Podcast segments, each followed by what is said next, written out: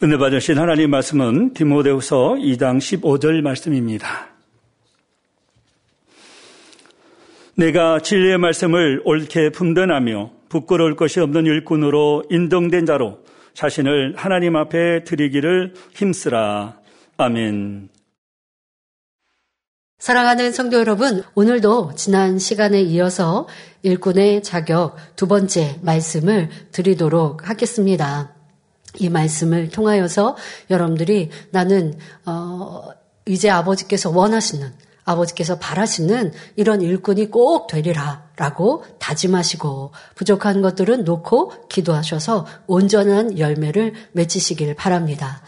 지난 시간에는 일꾼의 자격 여덟 가지 중 네 가지를 말씀드렸습니다. 첫 번째는 기도하는 사람, 두 번째는 온전히 주일 성수하는 사람, 세 번째는 온전한 십일조를 드리는 사람, 네 번째는 죄를 피 흘리기까지 싸워 버리는 사람이라 했습니다.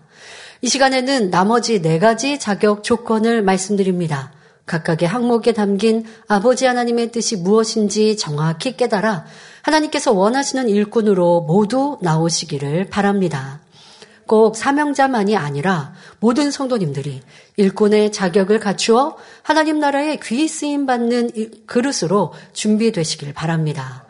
여러분, 사명이 있고 없고는 여러분 영혼에도 복을 더 받는 데 있어서 도움이 되기도 하고 그렇지 못하는 차이가 있습니다. 아니, 나만 그냥 신앙생활 잘하면 되지? 그거는 대입에 말씀드린 대로 진정 하나님을, 주님을 사랑하는 모습이라 볼 수 없는 것이고요.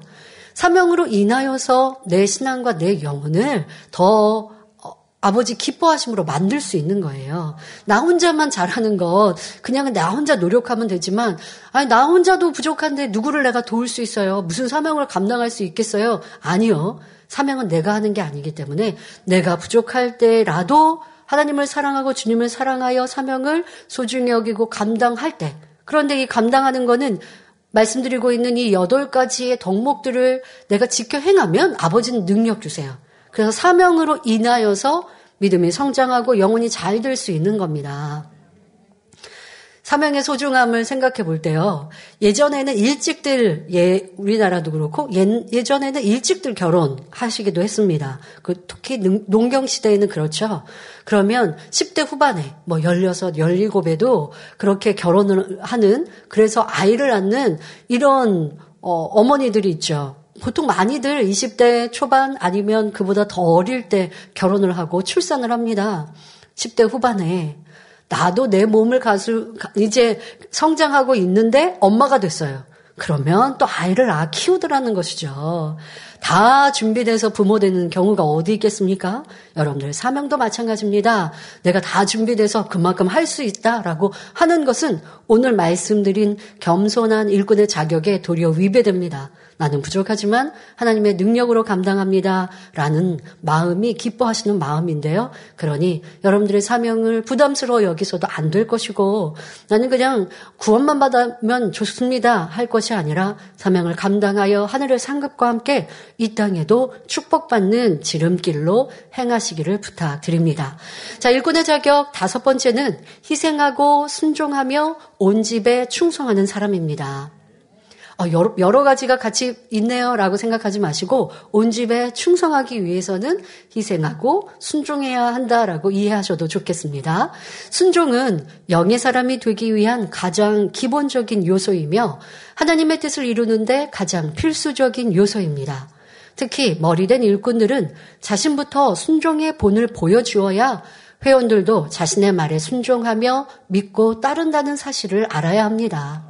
만일 기관장이 교회의 질서를 어기고 불평하며 순종하지 않는다면 회원들도 그대로 배우게 되어 은혜와 진리가 충만한 모임이 아닌 사단이 역사하는 모임이 될 수가 있습니다.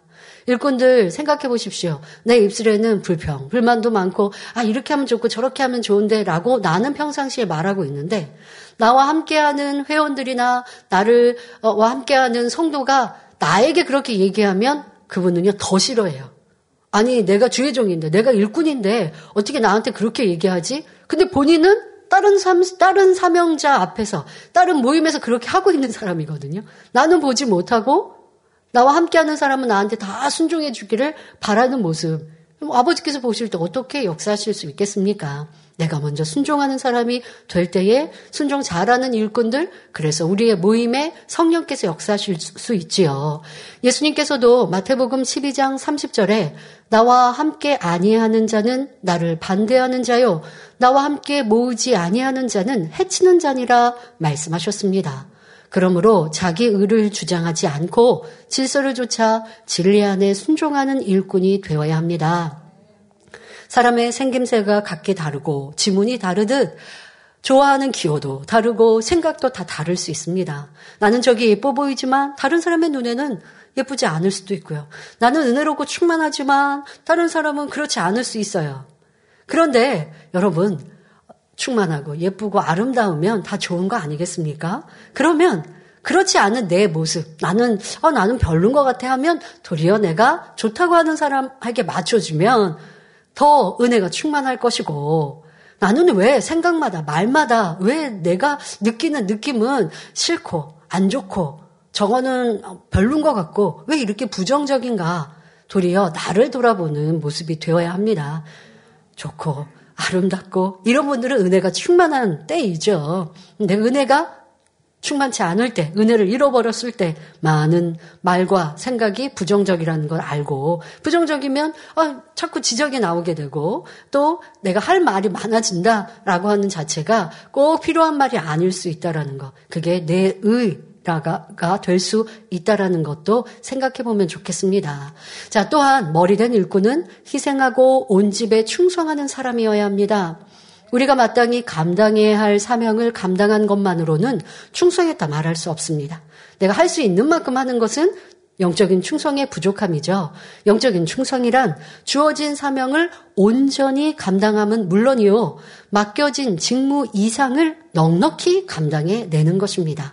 자, 그리고 온 집의 충성이란 자기가 속한 모든 분야에서 충성하는 것입니다.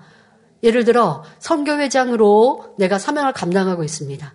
선교회에서는 열심히 사명 감당하겠죠. 모임을 강조하고 또 힘써 충성합니다. 그런데 이 선교회장은 선교회만 일꾼이 아닙니다. 교구 안에서는 교구로서의 양떼요 성도입니다. 그러면 선교회장으로서 충성하는 것뿐 아니라 교구에서도 화요기도회나 구역예배에 참석하고 또 교구의 주회장과 지역장, 조장, 구역장 일꾼들과 하나 되어 영혼들을 갈무리 해야 아버지께서 기뻐하시는 온 집에 충성이 되는 것이죠.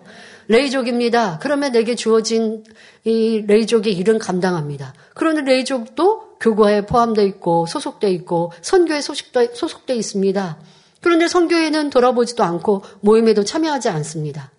자, 그러면 아버지께서 무엇을 하실까요? 도리어 레이족의 그 내게 주어진 이 어, 사명이, 이건 사명이라 볼 수 없습니다. 레이족은. 자, 이 일이 나의 내 영혼의 마이너스가 될 수 있습니다. 전에는 선교에서 열심히 했기 때문에 레이족으로 이렇게 귀한 일을 감당하게 됐는데 이 일을 바쁘게 감당하고 하다 보니까 내가 그 외에 하나님의 일, 하나님 나라를 위해서는 모이지 않고 마음 모으지 않고 충성하지 않으니 하나님께 보실 때는 너 충성했다 할 수 없죠. 왜? 레이족으로서는 이미 녹을 받고 있으니까, 월급을 받고 있으니까, 월급만큼 한 거니까 아무것도 상급될 게 없는 거예요. 주의자님들, 레이족들, 이러한 것을 깊이 생각해 보셔서 내가 행하는 바가 아버지께서 기뻐하시는 충성으로 하늘에 나, 남겨야 하지 않겠습니까? 남을 것이 하나도 없는 행함이라면 나중에 가서 얼마나 후회가 되겠습니까? 그러니 마음을 다해 충성함과 함께 여러분들이 온 집에 충성해야 합니다. 교구, 기관, 권사회 등 여러 사명과 직분 안에서 크든 작든 최선을 다해 함께하며 마음을 모아주는 것이 교회 안에서 온 집에 충성이 되지요. 자, 이렇게 교회에서 맡은 사명을 잘 감당하여 충성할 뿐 아니라 육적인 것도 감당해야 진짜 온 집의 충성입니다. 자, 가정에서도 자기 본분을 다하며 직장에서도 자기 업무를 잘 감당함으로 충성하는 사람이 온 집에 충성하는 사람입니다. 앞서는 교회 안에서도 여러 사명들, 내가 소속되어 있는 모든 것도 다 돌아보아야 한다 말씀드렸고, 그런데 우리는 영적인 사명만이 있는 것이 아닙니다. 육의 모든 일들도 다 더불어 잘하여야 합니다. 자, 이처럼 온 집에 충성하기 위해서는 자신의 시간과 물질과 정성을 아끼지 않는 자기 희생이 반드시 뒷받침되어야 합니다. 그런데 자신을 희생하기 원치 않는 사람들은 자기에게 유익되지 않는 일에는 뒤로 물러서고 게으름을 피우며 굳은 일이나 힘든 일은 하려 하지 않습니다. 내가 앞장서서 눈에 띄는 거는 합니다. 그러나 뒤에서 돌보고 내가 이름이 또 내 얼굴에 나타나지 않는 것은 아예 하려 하지 않습니다. 열심히 하지 않습니다. 자기 희생이 없는 것이죠. 그런 사람은 온 집의 충성이라, 아니 아버지 앞에서 인정하신 영적인 충성이라 볼 수 없습니다. 심지어 자신이 마땅히 감당해야 할 일조차도 감당하지 못하고 오히려 다른 사람들에게 자신의 짐을 지우기도 합니다. 만일 이런 사람이 머리된 일꾼으로 뽑힌다면 함께하는 사람들이 힘들어집니다. 머리인 자신은 희생하기 싫은데 일은 해야 하니까 늘 다른 사람들에게 지시하고 명령하기 때문입니다. 이 분야는 여러분이 가족의 한 구성원으로서도 본분을 다함에 있어서도 매우 중요한 항목입니다. 누구나 가족의 구성원으로서 마땅히 감당해줘야 할 몫이 있습니다. 남편으로서, 아내로서, 부모로서, 자녀로서 각각의 의무가 있으며 또한 권리도 있습니다. 그런데 가족 중에 어느 한 사람이라도 자기 몫은 감당하지 않으면서 권리만 주장한다면 그 가정은 화평을 이루지 못합니다. 마땅히 감당해야 할 내 몫을 감당하는 것은 기본이요. 더 나아가 충성된 사람이 되려면 가정에서도 자신의 몫 이상을 감당해야 합니다. 어떻게 하면 가족들을 기쁘게 해줄 수 있을까? 어떻게 하면 가족들을 더 편쾌해 줄 수 있을까? 이러한 마음으로 진리 안에서 섬기고 희생적인 사랑을 베풀 수 있어야 하죠. 만일 여러분이 가정에서도 충성하는 사람이 된다면 가족 복음화도 훨씬 쉬워질 것입니다. 일터에서도 마찬가지로 충성된 직원이 된다면 여러분은 상사와 동료들의 사랑을 받고 축복도 받게 될 것입니다. 일터에서 충성된 일꾼이 되려면 여러분에게 맡겨진 일을 잘 감당할 뿐만 아니라 진심으로 직장에 더 유익된 일이 무엇인지를 스스로 찾아서 할 줄 알아야 하지요. 그저 마지못해 주어진 직무만 감당하고 시간만 채우는 식으로 일하는 사람은 결코 충성된 일꾼이라 할 수 없지요. 직장은 세상 일이니까 다소 소홀히 할 수도 있지만 주 안에서 맡겨진 일에는 온전히 충성할 수 있다. 이렇게 생각한다면 이는 옳지 않습니다. 아버지가 원하시는 온 집의 충성은 하나님 일만 중요한 것이 아니죠. 가족도, 가정도, 또 여러분들의 직장, 일, 있는 일터 모든 곳에서도 그 본분을 다하고 또 더 희생하고 헌신하여서 나로 인하여서 모든 것이 더 잘 돌아가고 또 열매 맺힐 수 있도록 하는 것. 꼭 어떤 내가 물질에 돈을 더 받기 위해서가 아니라 회사가 나로 인하여 더 도움이 되고 유익이 될 수 있도록 내가 하는 것뿐만 아니라 그 이상을 더 생각하고 회사의 주인과 같은 마음으로 일하는 일꾼이라면 도리어 사장님 눈에 띄게 된다고요. 아버지는 우리에게 이런 사람이 돼서 세상에 그리스도의 향기를 바라기를 원하십니다. 그런 사람이 되어야 세상에서도 아버지 하나님께서 머리 되게 하시고 지혜 주시고 명철 주셔서 높이시는 거죠. 기도할 때는 아버지 물질에 축복 주시고요. 세상에서도 인정받게 해주세요. 기도하는데 내가 회사에서는 수고하려 하지 않고 회사에서 일하는 거는 그냥 내게 주어진 것만 하고 주인 정신 없이 하면 아버지의 축복을 받을 수가 없는 것입니다. 이러한 모습이 내게 있어서 육적인 축복은 못 받고 있지는 않는가 살펴보시길 바랍니다. 그리고 여러분들의 생각 속에 하나님의 일은 소중하고 세상 일은 그냥 내가 잘 시간 때우고 이렇게 하면 돼 라고 생각하는 것이 얼마나 잘못인지 성경은 말씀하고 계시니 깨달으시길 바랍니다. 누가복음 십육 장 십 절에 지극히 작은 것에 충성된 자는 큰 것에도 충성되고 지극히 작은 것에 불의한 자는 큰 것에도 불의하니라 말씀한 대로 일상생활의 작은 일들이라도 정직하고 성실하게 감당하는 사람이라야 하나님의 일을 할 때도 충성되게 감당할 수 있는 것입니다. 어떤 교회의 일꾼이 직장에서 열심히 일을 하기 때문에 인정을 받는 거예요. 인정을 받다 보니까 더 주어지는 책무가 많아집니다. 일을 계속 사장님이 계속 오더를 주고 그러다 보니 시간은 한정적이고 해야 할 일이 점점 많아지죠. 그러나 어, 불평하지 않고 열심히 일을 하고 그래서 인정을 받았습니다. 그런데 그렇게 열심히 사회생활하고 직장에서 일을 하지만 그래도 교회에서 하나님의 일도 또 충성하고 싶고 또 교회 모임도 오고 싶고 그래서 본인의 연차를 내서 모임에 오려고 연차를 신청을 했대요. 평상시에는 막 연차를 많이 쓰지 않는 거죠. 일이 바쁘기 때문에. 그리 했는데 어떤 모임이 있어서 연차를 이제 신청을 했는데 사장님이 바쁘니까 연차 쓸 수 없어. 쓰지 마. 하신 거예요. 그런데 이분은 나는 평상시에 회사를 위해 이렇게 헌신을 했기 때문에 내가 또 잘못된 걸 요구한 것도 아니고 내가 받아야 될 연차이지만 평상시 안 썼고 특별히 연차를 부탁했는데 이렇게 나온 이렇게 사장님이 하시니까 어, 그러, 사장님 저 이렇게 회사에서 저를 이렇게 대우하시면 어, 회사의 일 저는 회사에 지금까지 충성했고 열심히 마음으로 일했는데 그럴 수는 없으십니다라고 하고 결단을 하면서 내가 이렇게까지 회사에 매여서 하나님 일도 전혀 할 수 없다면 그러면 내가 도리어 회사를 포기하겠다는 마음으로 본인이 연차를 신청했던 때에 출근을 안 하고 도리어 모임을 오셨나 봐요. 그랬더니 사장님이 집까지 찾아오셔서 합 얘기를 하면서 부탁을 하면서 그리고서 그 다음에는 연차도 잘 쓰고 또 월급도 올려주고 꼭 붙드는.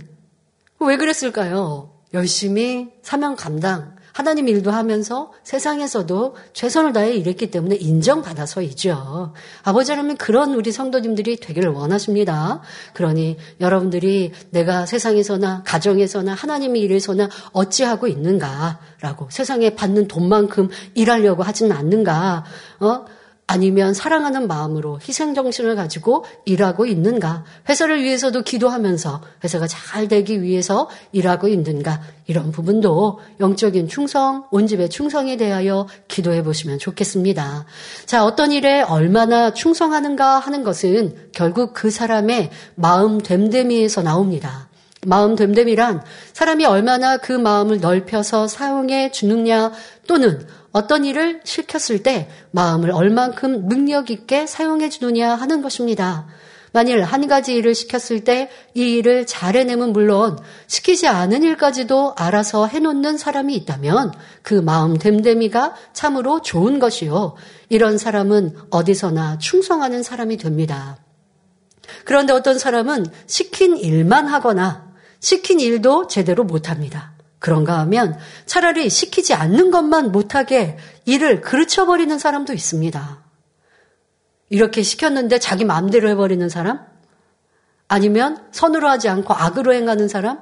그런 사람은 일을 아무리 열심히 본인은 했다 할지라도 시킨 사람의 만족이 되지 않죠. 다시 해야 되고 도리어 그 일의 결과를 보면서 마음이 아픈 일들도 봅니다.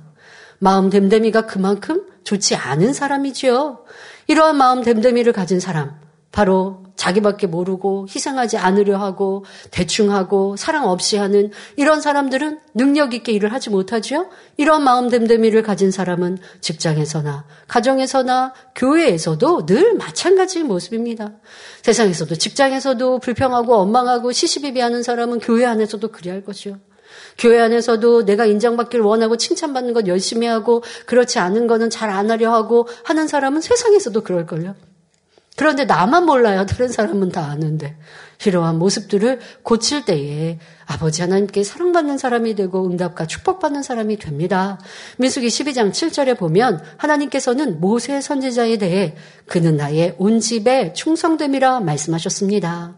모세가 이처럼 인정받을 수 있었던 것은 이스라엘 백성들을 출애굽시키고 가나안 땅으로 인도하는 사명을 마음과 뜻과 정성과 목숨을 다해 감당했기 때문입니다. 바로 그러한 모세의 마음이 잘 표현된 부분이 출애굽기 삼십이 장에 나오지요.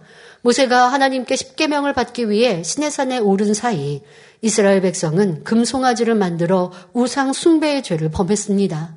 이때 하나님께서 얼마나 진노하셨던지 백성들을 진멸하겠다, 모두 죽이겠다 말씀하십니다. 그러자 모세는 자신의 생명을 걸고 중보기도를 올립니다. 출애굽기 삼십이 장 삼십이 절에 그러나 합의하시면 이제 그들의 죄를 사하시옵소서. 그렇지 않사오면 원컨대 주의 기록하신 책에서 내 이름을 지워버려 주옵소서라고 기도했습니다. 바로 내 생명을 담보로 백성들을 구원하기를 간구한 것이지요. 백성 중 한 사람이라도 잃어버리지 않고 모두 가나안 땅으로 인도하여 드리고자 하는 충성된 마음이었던 것입니다. 또한 민수기 십이 장 삼 절에 이 사람 모세는 온유함이 지면의 모든 사람보다 승하더라 말씀한 대로 지극히 온유한 마음을 이루었습니다. 그러므로 하나님께서는 모세와 깊은 사귐 가운데 직접 대면하여 말씀을 하셨으며 모세는 하나님의 음성을 자주 들었습니다. 더구나 성령시대인 오늘날 우리가 모세와 같이 온유하고 또 온집에 충성한다면 어찌 하나님의 음성을 듣지 못하겠습니까? 우리 성도님들도 이러한 모세의 마음과 행함을 닮아 이루시길 바라며 특히 일꾼으로 뽑힌 사명자들은 이런 마음으로 충성해 주시길 부탁드립니다. 일꾼의 자격 여섯 번째는 사랑과 덕이 있는 사람이어야 합니다. 사랑은 영혼을 구원으로 인도하는 원동력이 되기 때문에 영혼을 갈무리하는 일꾼들에게 꼭 필요한 항목입니다. 그런데 여기서 말하는 사랑이란 영적인 사랑입니다. 육적인 사랑과 영적인 사랑은 완전히 다릅니다. 육적인 사랑은 순간적이고 자기 감정에 따라 변하지만 영적인 사랑은 생명을 주고 심령의 변화를 줍니다. 또 변개하지 않지요. 그래서 사명이기 때문에 의무감으로 영혼을 대하는 사람과 정말 영혼들을 사랑하는 마음으로 대하는 사람과는 큰 차이가 나는 것입니다. 그러면 영혼들을 영으로 사랑하는 일꾼은 어떠한 모습일까요? 자녀에게 향하는 부모의 마음처럼 먼저는 내가 맡고 있는 영혼들이 항상 마음에 있어야 합니다. 잠자리에 누워도 길을 걸을 때에도 심지어는 화장실에 있을 때도 늘 영혼들이 생각나는 것입니다. 특히 주의 종들은 당연히 이러한 마음이어야 하죠. 그 중에서도 혼자서는 믿음을 지키기 어렵고 영적으로 연약한 영혼들에게는 마치 아픈 손가락처럼 특별히 마음이 더 쓰이게 됩니다. 새신자 중에 누가 주일에 안 나왔나, 왜 안 나왔을까, 어떻게 도와줘야 할까 하며 항상 마음에 품고 있는 것이지요. 문제가 있고 질병 속에 고통받는 이가 있다면 주의종들이 항상 그들을 마음에 품어서 어떻게 하면 영적인 문제를 해결하여 치료받게 해줄까? 어찌하면 영적인 믿음을 갖게 해줄까? 내가 신방할 때 문제를 정확하게 터치해줘야 되는데 내가 그렇게 신방을 하지 못하여 회개를 하지 못하니 응답받지 못했구나. 어떻게 도와줘야 하나? 무엇이 문제일까? 마음 안에, 마음 안에 있는 거예요. 그러니 때로는 밥을 먹어도 생각이 나고 누는 자리에서도 생각이 나고 그럼 생각날 때마다 마음에 기도하겠죠. 그런, 그런 분, 그런 일꾼, 그런 주의종에게 어찌 성령님께서 음성, 인도 주관으로 함께하지 않으시겠습니까? 그러나 사명을 감당하는 그 시간뿐 내 마음의 영혼들을 품고 있지 않으면 어찌 성령의 역사를, 인도를 받겠는가 돌아보아야 합니다. 부모에게 여러 명의 자녀가 있을지라도 연약한 자녀에게 더 마음이 쓰이듯이 믿음이 부족하고 시험만난 어려움이 있는 영혼들을 내 마음에 놓지 말아야 합니다. 영혼들을 사랑하기에 각별한 관심을 갖고 마음을 주고 생각도 하는 것입니다. 자녀가 있는 성도님들은 자녀가 해외 유학이든 군대든 이렇게 멀리 떠나보냈다면 어떠하시겠습니까? 그 자녀가 밥은 잘 먹는지 어디 아픈 데는 없는지 항상 마음이 쓰이고 생각하게 될 것입니다. 이처럼 내가 맡은 영혼들에 대해서도 그런 마음이 항상 쓰여야 영적인 사랑이 있다 할 수 있습니다. 내 부모와 내 자녀처럼 또는 내 아내와 내 남편처럼 똑같이 마음이 쓰이고 또 기도하고 마음에 품을 수 있어야 합니다. 내 육의 가족에게는 마음이 쓰이는데 영혼들에게는 그렇지 않다면 이는 육적인 사랑밖에 없는 것이지요. 만일 내 가족이 교회를 떠났다고 한다면 늘 마음에 품고 돌아올 때까지 눈물로 기도하지 않겠습니까? 마찬가지로 하나님께서 내게 맡겨주신 영혼은 하나님의 자녀들이니 내 가족보다도 더 마음을 써야 하는 것입니다. 내 가족은 가끔 소식이라도 들을 수 있지만 양떼는 교회를 떠나면 내가 마음 쓰고 관리하지 않는 이상 그들하고 연결고리가 없잖아요. 그러니 더 마음에 품고 기도하고 기도해 줘야 하는 것입니다. 구십팔, 구십구 년대에도 당회장님 그러하셨습니다. 교회를 떠나고 떠날 때에는 악한 말들을 내고 또 어찌하든 흠집내려는 그런 일꾼들을 보지 않습니까? 그러면 우리 성도님들 입장에서는 그런 사람들 대하는 거 싫어요. 그런데 당회장님께서는 뭐라 하셨냐? 그들을 마음에 항상 품고 기도해야 되고 때에 따라 연락해서 어떤 때 심령이 또 가난해질 수도 있는 거고 문제가 있을 때 교회가 떠오를 수도 있는 것이니 무엇보다 중요한 것은 마음에 품고 기도하는 거. 떠난 영혼들, 악을 바라는 영혼들이라고, 아유, 저 사람은 이제 상관없어.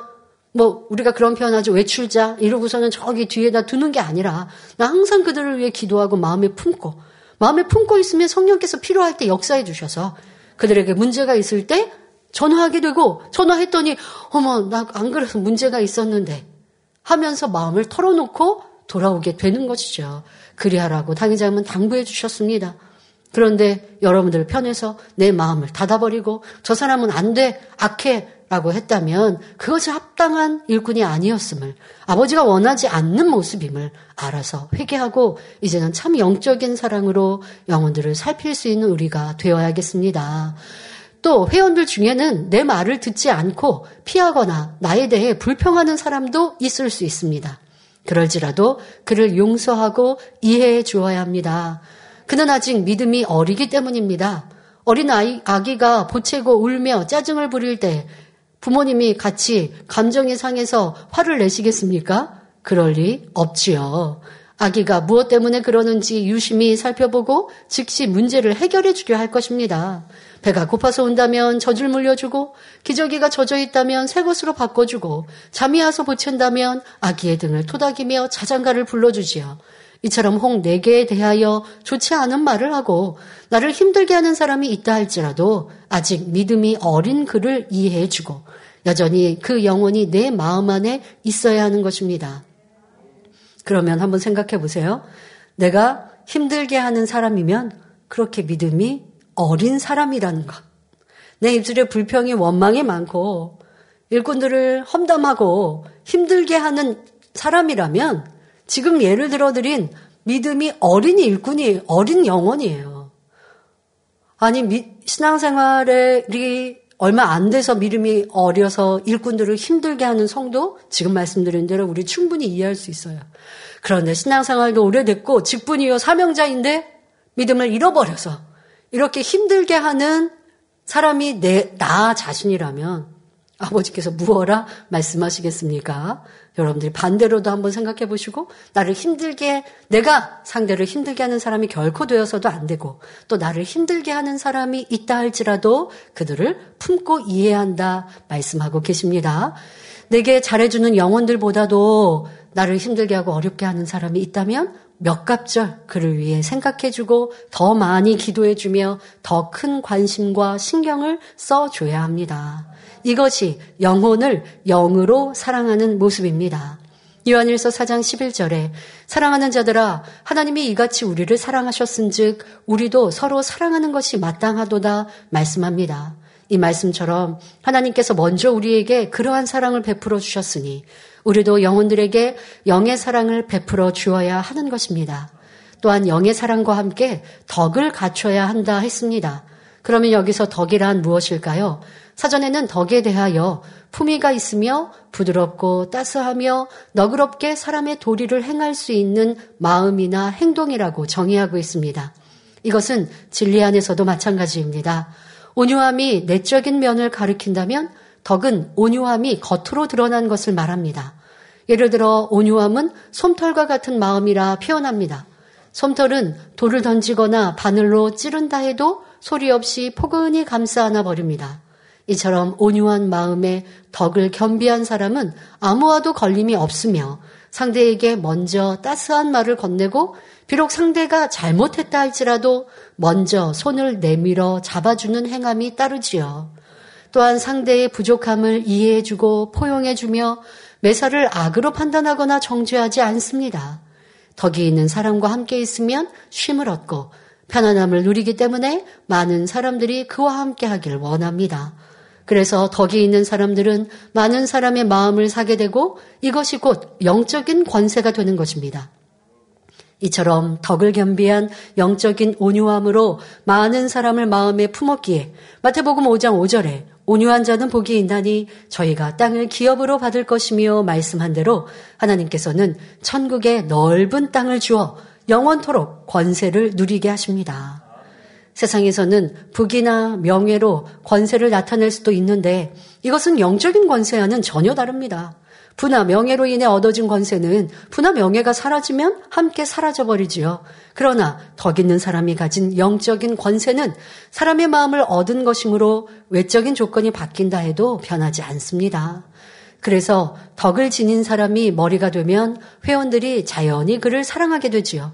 우리 회장님, 우리 구역장님, 우리 조장님, 우리 지역장님, 우리 기관장님, 우리 교구장님, 우리 대교구장님 하며 믿고 따르는 것입니다. 그러므로 많은 영혼을 품고 영으로 이끌어가려면 덕과 사랑이 있는 일꾼이 되어야 함을 명심하시길 바랍니다. 일꾼의 자격 일곱 번째는 리더십, 곧 지도력이 있는 사람입니다. 리더십, 지도력이란 무리를 다스리거나 이끌어가는 지도자로서의 능력, 어떤 목적이나 방향으로 남을 가르쳐 이끌 수 있는 능력을 말합니다. 따라서 선교회의 머리라면 그 선교회에 원하시는 하나님의 뜻을 알아야 하고 그 뜻에 맞는 선교회의 목표를 제시할 수 있어야 합니다. 그리고 정해진 목표를 달성하기 위한 구체적인 방법들을 기도 가운데 응답받아서 회원들이 최대한 기쁨으로 동참하도록 인도해 나갈 수 있는 통솔력이 있어야 하죠. 아, 그러면 나는 기관장인데, 선교회장인데, 어, 우리의 목표를 어떻게 세워야 할까? 아니면 우리가, 어, 일 년 동안에 어떤 일들을 어떻게 할지 계획해야 되나? 어려워하시지 말고요. 먼저는 교회적으로 제안하고 있는 행사들이 있지 않습니까? 이제 내일부터 진행되는 작정 단위의 철학. 아, 이거는 그냥 개인이 하면 되지요. 할 것이 아니라 기관장이든 선교회장이든 마음을 쓰면 뭐 랜선으로도 함께 동참하듯이 할 수 있어요. 혼자서 우리가 아무도 보지 않아도 하나님 앞에 기도하는 것인데 그런데 함께 모여 기도하고 한 자리에 있으면 좀 더 기도하기가 쉽다고들 하시죠. 그러면 모이지 못한다 한다면 랜선으로 함께 동참하는 뭐 이런 것도 여러분들이 어, 제안하고 할 수 있을 것이고 또 가까운 곳에 있으면 사택 성전도 또 삼 층 성전도 또 여러분들의 자리가 있거든요. 그럼 내가 우리 기관들은 어, 어떤 요일에는 꼭 우리가 성전에 와서 어, 사택에서나 기도하게 하자. 이렇게 머리된 이가 내 기관을 통솔해 갈 수 있는 거예요. 이제 연초부터 성경 읽기를 합니다. 그러면 우리 기관도 우리 선교회도 더 적극 동참, 개인이 알아서 교회에서 제안했으니까 개인이 알아서 하겠지가 아니라 그래서 기관이 있고 선교회가 있고 교구가 있는 거예요. 개인이 다 알아서 할 수 없으니 이런 조직적으로 여러분들이 할 수 있게 이끌어가는 것, 이것이 사명자이고 일꾼의 몫입니다. 어떻게 더 하게 할까? 뭐 이제 우리 뭐 학예 수련회가 있다. 그러면 우리 교구, 우리 기관에서 더 많이 동참하게 하기 위하여 같이 기도하고 또 일정을 조율하고 누가 재정 때문에 못 오면 같이 찬조해서 동참케 하고 이것이 바로 일꾼으로 해주신 것이죠. 예, 그와 함께 교회적인 행사에도 적극 동참해 주시면 되겠습니다. 각자의 성품에 따라 앞서서 호령하고 통솔하는 것을 좋아하는 사람이 있는가 하면 뒤에서 조용히 따라가는 것을 좋아하는 사람도 있습니다. 육적으로도 통솔력을 지닌 사람이 그것을 영적으로 승화시켜 나간다면 훌륭한 지도력을 발휘할 수 있지요. 그래서 지금 말씀드린 리더십, 이렇게 영적으로 승화시키면 영적인 지도자로서 사명을 잘 감당할 수 있습니다. 자, 그런데 나는 그렇지 않은 성격이면 어찌하죠? 내성적인 사람도 신앙 안에서 필요한 영적인 지도력은 얼마든지 갖출 수가 있습니다. 내성적인 사람들은 내가 앞서서 하려고 하는 경향이 적기 때문에 성령에 붙들린다면 오히려 더욱 영적인 지도력을 발휘할 수 있습니다. 모세 선지자도 처음에 하나님께서 출애굽의 사명을 주실 때 심히 자신이 없는 모습으로 주저하며 주여 나는 본래 말에 능치 못한 자라 주여 보낼 만한 자를 보내소서라고 겸비 고백했지요. 그러나 하나님께서 함께 하시는 표징을 보이시고 모세가 온전히 순종할 마음이 되니 이스라엘 백성들을 출애굽시킬 수 있었습니다. 왕 앞에서도 담대히 열 재앙을 선포하지 않습니까? 자, 이러한 담대함은 아버지 옆에 순종할 때 나오는 것이죠. 또한 가나안 땅으로 인도하기까지 사십 년의 광야 생활 동안에도 모세는 지도자로서의 사명을 온전히 감당해냈습니다. 뿐만 아니라 그 모습을 옆에서 항상 지켜보며 붙여찾던 여호수아도 모세의 후계자가 되어 요단강을 건너 가나안을 정복해 들어갈 수 있었지요. 당회장님도 원래는 너무나 내성적인 성품이라 많은 사람들 앞에서 말하는 것을 부끄러워하고 나서지를 못하는 분이셨습니다. 그런데 하나님의 뜻에 온전히 순종할 마음이 되고 하나님의 능력에 붙들리니 상관없으셨지요. 연인은 수백만 명이 모인 해외 연합 대성회에서도 때로는 이슬람교도들과 힌두교도들의 테러의 위협 앞에서도 담대히 복음을 전하는 권능의 목회자가 되신 것입니다. 이처럼 영적인 지도력은 타고난 성품이나 기질보다도 얼마나 하나님의 뜻에 순종할 마음인가, 얼마나 하나님의 능력을 힘입는가에 달린 것입니다. 그러므로 우리 일꾼들은 내가 할 수 있어서 하는 것이 아닌 오직 주님의 능력을 힘입어 영적인 리더십으로 풍성한 열매를 내시기를 바랍니다. 일꾼의 자격 여덟 번째는 겸손한 사람입니다. 겸손이란 상대를 높이고 자신을 낮추는 마음이며 자신의 능력을 믿는 것이 아니라 전지 전능하신 하나님을 의뢰하는 마음입니다. 또한 들리지 않고 상대를 무시하지 않는 마음이지요. 우리나라 속담에도 벼는 익을수록 고개를 숙인다는 말이 있습니다. 신앙 안에서도 마찬가지입니다. 신앙이 성장하여 영의 세계를 체험할수록 아버지 하나님에 대해 깨달아갈수록 크고 높으신 하나님 앞에 자신은 티끌만도 못한 존재라는 고백이 마음 중심에서 우러나오는 것입니다. 또한 자신이 알고 체험한 것은 지극히 일부에 지나지 않는다는 것을 철저히 깨달아 나가니 생각의 틀, 상식, 이론 등은 깨어지고 부서지게 되지요. 이렇듯 낮아진 마음이니 상대의 티나 허물이 보이지 않으며 다 이해하는 마음이 되는 것입니다. 또 상대를 나보다 낮게 여기는 마음에서 상대의 좋은 점은 열심히 자기 것으로 삼으려 합니다. 이런 사람이 머리가 되면 아무리 큰 권세가 주어져도 임의로 그 권세를 휘두르지 않고 소자의 말에도 귀를 기울이게 됩니다. 그러니 겸손한 사람은 화평을 깰 리 없고 모든 사람과 더불어 화평하게 되지요. 또한 설령 상대가 잘못한 것이 있더라도 사랑으로 권면하여 스스로 잘못을 깨우칠 수 있도록 도와줍니다. 그래서 겸손한 사람들은 다른 사람들에게 많은 사랑을 입게 되지요. 그와 함께 있는 것만으로도 행복하고 영의 충만함을 느끼니 많은 사람들이 와서 깃들여 쉬기를 원합니다. 뿐만 아니라 겸손한 사람은 잠언 십팔 장 십이 절에 겸손은 존귀의 앞잡이라는 말씀처럼 모든 사람 앞에 존귀한 사람이 되며 야고보서 사 장 십 절에 주 앞에서 낮추라 그리하면 주께서 너희를 높이, 높이시리라 말씀한 대로 주님께서 높이시니 천국에서도 큰 자가 되는 것입니다. 결론을 말씀드립니다. 사랑하는 성도 여러분, 세상의 기업이나 단체에서 직원을 채용할 때 분명 회사에서 바라는 조건이 있습니다. 또 직원 중에 승진을 시키고 회사의 중요한 업무를 맡길 때에도 능력, 성품 등 여러 가지 조건을 두루 살펴 가장 유능하고 신뢰할 만한 사람을 세우지요. 하나님께서도 하나님 나라의 일꾼을 세우실 때 기준이 있고 그런 일꾼으로 나오기를 바라십니다. 가장 먼저는 기도하는 사람이어야 한다 했고 온전한 주일 성수와 온전한 십일조 생활을 하는 사람 그리고 죄를 피 흘리기까지 싸워 버리는 사람이라 했습니다. 그리고 희생하고 순종하며 온 집에 충성하는 사람, 사랑과 덕이 있는 사람, 리더십, 지도력이 있는 사람, 마지막으로 겸손한 사람입니다. 그런데 말씀을 들어보니 나는 일꾼인데 아직 너무 많이 부족하다 생각되시는 분도 계실 것입니다. 그러면 이제부터 열심히 하나님께서 원하시는 기준을 목표 삼아 이루어 나가면 됩니다. 이 말씀은 일꾼의 자격뿐 아니라 영으로 들어가는 길이며 하나님을 사랑하고 사랑받는 방법이기도 합니다. 또 이런 모습으로 변화된다면 신속히 응답받는 축복의 길이기도 하죠. 그러니 하나님이 원하시는 일꾼 되는 것이 어렵고 힘든 것이 아니라 하나님께 사랑받는 방법이요 하늘나라에 상급 쌓는 축복의 시간임을 알아야 합니다. 그러니까 사명이니 부족하면 이 자격에 부족하면 막 채우려고 이루려고 노력하면서 영의 사람이 되어져 가는 거고 상급 쌓는 거예요. 근데 사명이 없으면 그냥 나 혼자 신앙생활하지 하면서 간절하지도 않을 것이고 이러한 큰 목표도 세우지 않으니 아무리 노력한다 해도 조금씩밖에 성장하지 않죠. 그런데 나는 아직 사명자로서 너무 부족한데 느꼈어도 이 목표를 가지고 매일매일 기도하고 이루기 위해 달려가면 내가 혼자 노력하는 것보다 사명으로 인해 더 빨리 변화될 수 있다는 것입니다. 또 사명을 감당함으로 하늘에 얼마나 큰 상급이 주어집니까?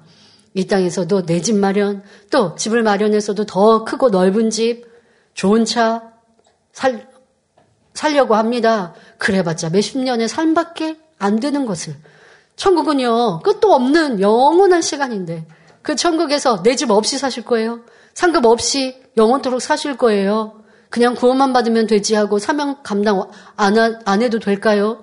얼마나 크게 후회할 일입니까? 그런 마음 벗어버리고 아버지를 사랑함으로 사명도 소중히 여기고 힘써 감당하시길 바랍니다.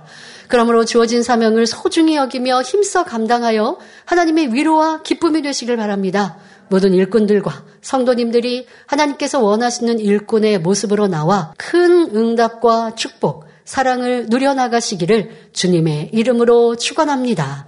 말씀 상고하시면서 함께 기도하시겠습니다. 좋으신 아버지 하나님, 이천이십이 년을 마무리하는 이때입니다. 이천이십이 년 한 해 동안도 지키시고 보호하여 주셨고 우리를 축복하여 주셨음에 감사합니다. 그 은혜에 감사하며 우리는 주어진 사명을 힘써 감당하고 하나님 나라를 확장하여야겠습니다.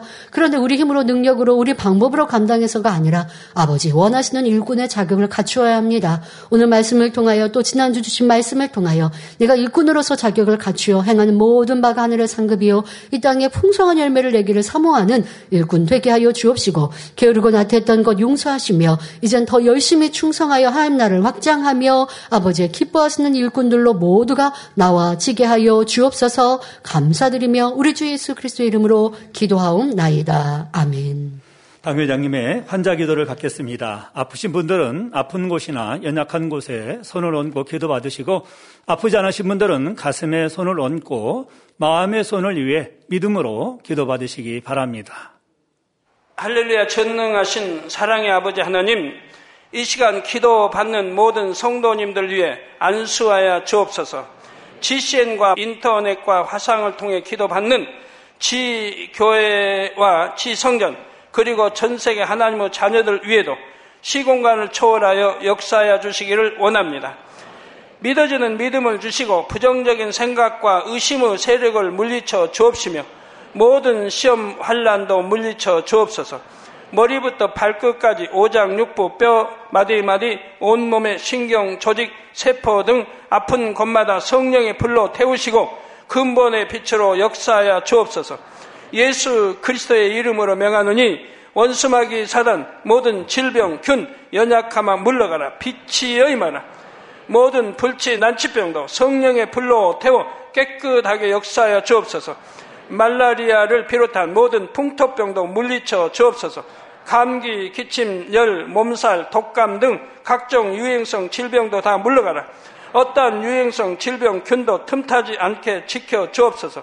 위암, 폐암, 간암, 유방암, 자궁암, 대장암, 피부암 등 각종 암과 에이즈, 백혈병, 뇌졸중, 고혈압, 저혈압, 심장병, 폐병, 위장병, 당뇨, 부인병, 피부병, 갑상선 질환과 모든 염증도 깨끗게 하여 주옵소서. 소아마비, 중풍, 관절염, 디스크도 온전케 하여 주옵소서. 요통, 두통, 신경통을 비롯한 모든 통증은 사라질지어다. 간질, 자폐증, 우울증, 조울증, 노이로제 등 모든 정신질환도 물러가라. 모든 마비된 것도 풀어지고 일어나 걷고 뛸지어다. 눈도 잘 보이게 하옵시고 귀도 잘 들리게 하여 주옵소서. 소경은 눈을 뜨고 기머거리는 들으며 벙어리는 말할지어다. 각종 사고 후유증도 깨끗게 하시고 부러진 뼈도 붙여 주옵소서. 화상 입은 것도 온전케 하옵소서. 화기야 물러가라. 열도 물러가라. 아버지 흉터도 나지 않게 역사해 주시기를 원합니다. 마약을 비롯하여 각종 약물과 독극물 중독도 깨끗함을 입을지어다. 죽은 신경과 세포가 살아나며 죽은 자도 살아나게 하여 주옵소서. 잉태의 축복도 주시기를 원합니다. 잉태 축복을 받으라 예수 그리스도의 이름으로 명하느니 원수마귀 사단을 하늘 공중 곳에 잡은 악의 영들아 물러가라. 그의 사자들도 물러갈지니라. 이 땅의 악한 영, 더러운 영, 거짓되고 간사한 영, 이간질하고 미혹하는 모든 어둠들은 물러가라. 모든 흉악의 결박을 풀고 어둠아 물러가라. 빛이여 임하라. 아버지 하나님, 부르짖어 기도할 수 있는 능력을 주시고 죄를 버리고 성결될 수 있는 능력을 주옵소서. 영혼이 잘됨같이 범사에 잘되게 하시고 가정의 복음화도 이루어 주시길 원합니다. 한 주간도 모든 사고와 재앙으로부터 지켜주시고 불통이 없는 형통한 삶을 살 수 있도록 축복해 주옵소서. 성령의 불담으로 천군 천사와 주님의 불꽃 같은 눈동자로 모든 하나님의 자녀들과 가정, 일터, 사업터를 지켜주시기를 원합니다. 학생들에게 지와 명철을 더하시고 공부도 할 수 있는 뜨거운 마음과 열정도 더하여 주옵소서. 마음과 생각을 세상에 빼앗기지 않도록 지키시고 하나님을 뜨겁게 사랑하는 학생들로 축복하여 주옵소서. 하나님의 자녀들이 먹으나 마시나 입으나 무엇을 하든지 하나님 앞에 영광 돌리는 삶이 되게 축복하여 주시기를 원합니다. 나는 하나님을 만났노라, 체험했노라, 응답받았노라, 축복받았노라 간증하는 입술이 되게 역사하여 주옵소서. 아버지 하나님 감사합니다. 홀로 영광 받으옵소서. 우리 주 예수 그리스도의 이름으로 기도하옵나이다. 아멘.